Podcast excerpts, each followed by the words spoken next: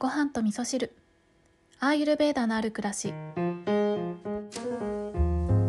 ー、今日はですね夜の収録をしておりまして8月7日の月曜日の夜、えー、10時過ぎぐらいですね収録をしているところです。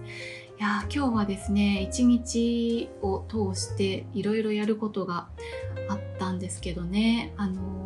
午前中はジョーティッシュのセッションをさせていただいてで、えー、午後は会社に行っていろいろとえー、地味な作業をしていたんですけれども私の会社がですね7月が決算ということで今ねその今日終わったんですけどね請求書をまとめたりとか領収書をまとめたりとかなんか見落としがないかなとかいろいろ確認をしていてやっとそんな地味な作業が終わったところです。まあ、割とねこういう地道な作業は私は好きな方なのでえー、他にねやることに追われていなければとても楽しめるっていう感じではあるんですけどねいろいろとやりたいことがあると焦ってしまうっていうことがねあったりしますよね。うん、で、えっと、8月8日この放送が配信される日が、えー、設立記念日なんですけれども、えー、こう今期から16年目が始まるタイミングですね。次の20年目の節目に向けてどんなことがあるんだろうかって思いながら改めてね、えー、私が仕事をしていく上で大切にしていきたいことなんかをね今日は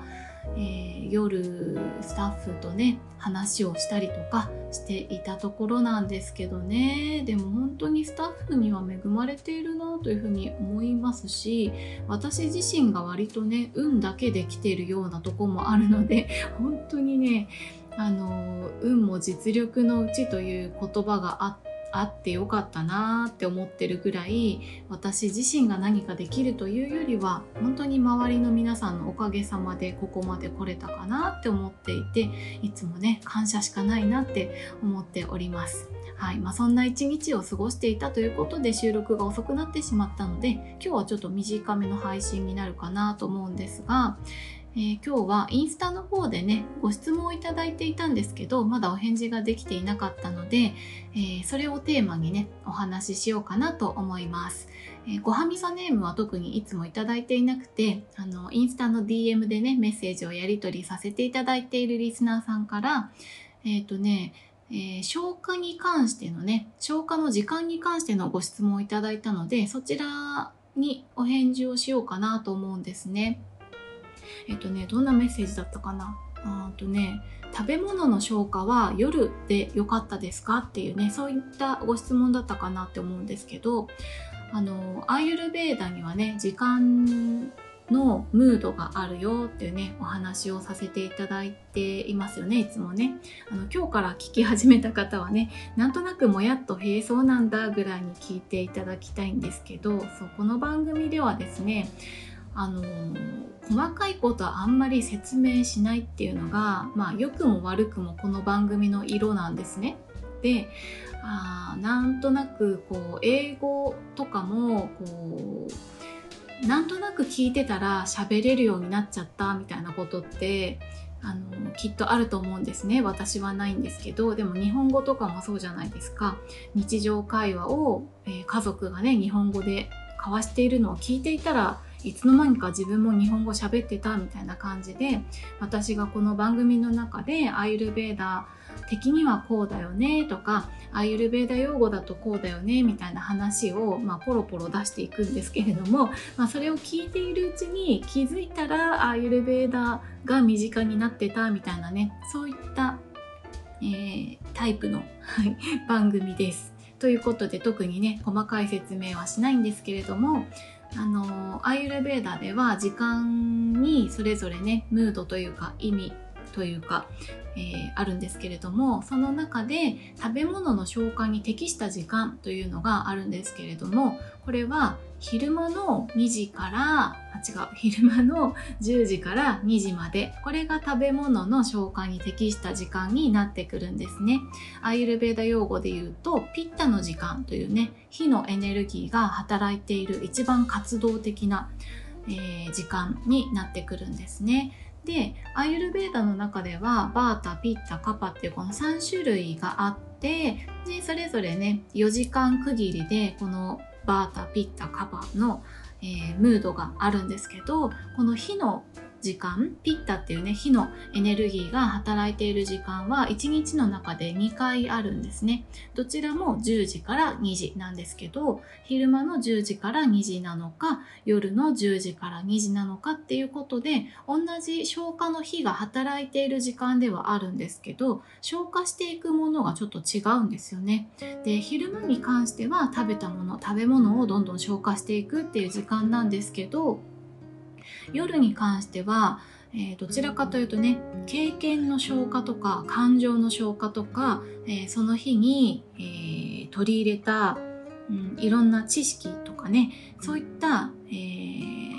なんだろうな頭の中を整理するようなそんな時間になってくるんですよね。なので夜の10時から2時の間はあんまりね食べ物がお腹に入っていないような状態にしてあげて、えー、感情の消化とか、まあ、心のね消化とか、えー、その日一日あった体験の消化とか、えー、記憶の整理とかねそういったうん食べ物とは別のものを、え吸収したりとかいらないものは排出したりとかっていうそういったうん、食べ物じゃないものの消化に当ててあげるっていうことをすると次の日はこう寝ている間にアップデートされたみたいな感じでさらにパワーアップした私が始まるみたいな そんな消化の時間になってくるのが夜の10時から2時というふうにね言われているので、ね、だから私はうんもうはるか彼方昔ですけど中学生の頃とかね、えー、高校生の頃とかあのテスト前にねもうほぼほぼ勉強しないけど、えー、前日だけすごい夜更かしをして勉強したりとかして気休めしてたんですけどそんなことをするよりもさっさと寝て、えー、頭の中を整理するっていうことをした方がねテストにえー、対してはいい状態で挑むことができるっていうことがあるんですよね。そうだからねこれをもし学生さんが聞いてくださっていたらあの勉強に関してはね昼間にしっかりと勉強をして夜の10時から2時っていう時間にしっかり睡眠をとってその間に、えー入れた一日を通して入れてきた知識を頭の中で勝手に整理してくれるっていうねまとめてくれるっていう時間を作ってくれるのでその睡眠というのをねすごい大切にされると効率よく